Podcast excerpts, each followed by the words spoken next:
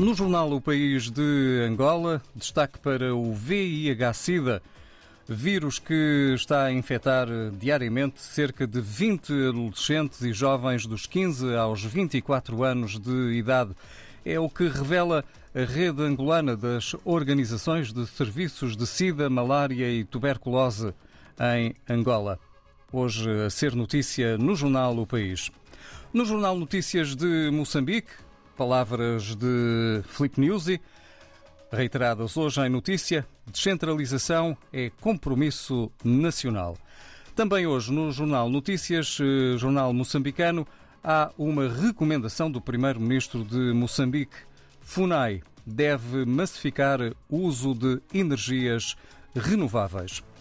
Noutro jornal moçambicano, o Mediafax, limites, alcance e desafios em torno das medidas de estímulo à economia, são os empresários que continuam críticos e desconfiados destas eh, medidas para estimular a economia moçambicana que foram recentemente anunciadas.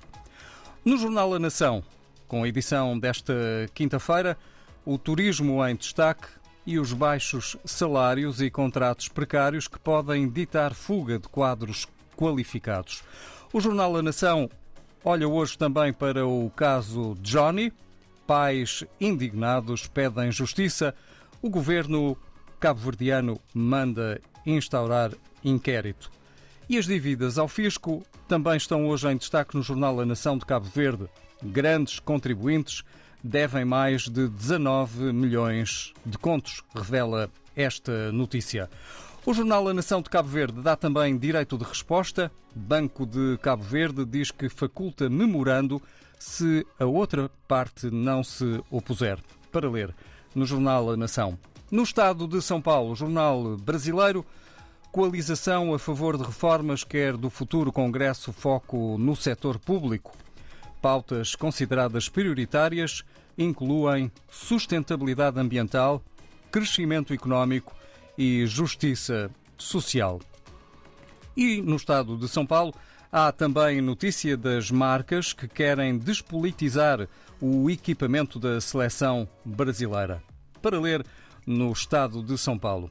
E para ler hoje no jornal O Democrata da Guiné-Bissau, Filomeno Sambu, vamos saber quais são as vossas principais notícias. Bom dia. Ora, viva muito bom dia, ouvintes da RDP África. Sejam bem-vindos a mais uma edição da revista de imprensa do Jornal Democrata da Guiné-Bissau. Edição desta semana 11 de agosto de 2022.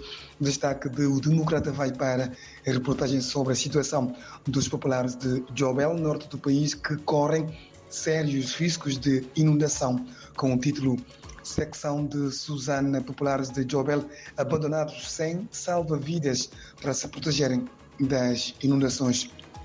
No interior, o jornal escreve a cerca de 300 pessoas residentes na pequena ilha de Jobel correm sérios riscos de serem engolidas pela água que a cada dia que passa reduz pedaços de terra daquela ilha. Na mesma reportagem, os populares mostram-se apreensivos e com medo de serem um dia aniquilados por causa do conflito de posse de terra que as opõe aos populares da aldeia de Arame.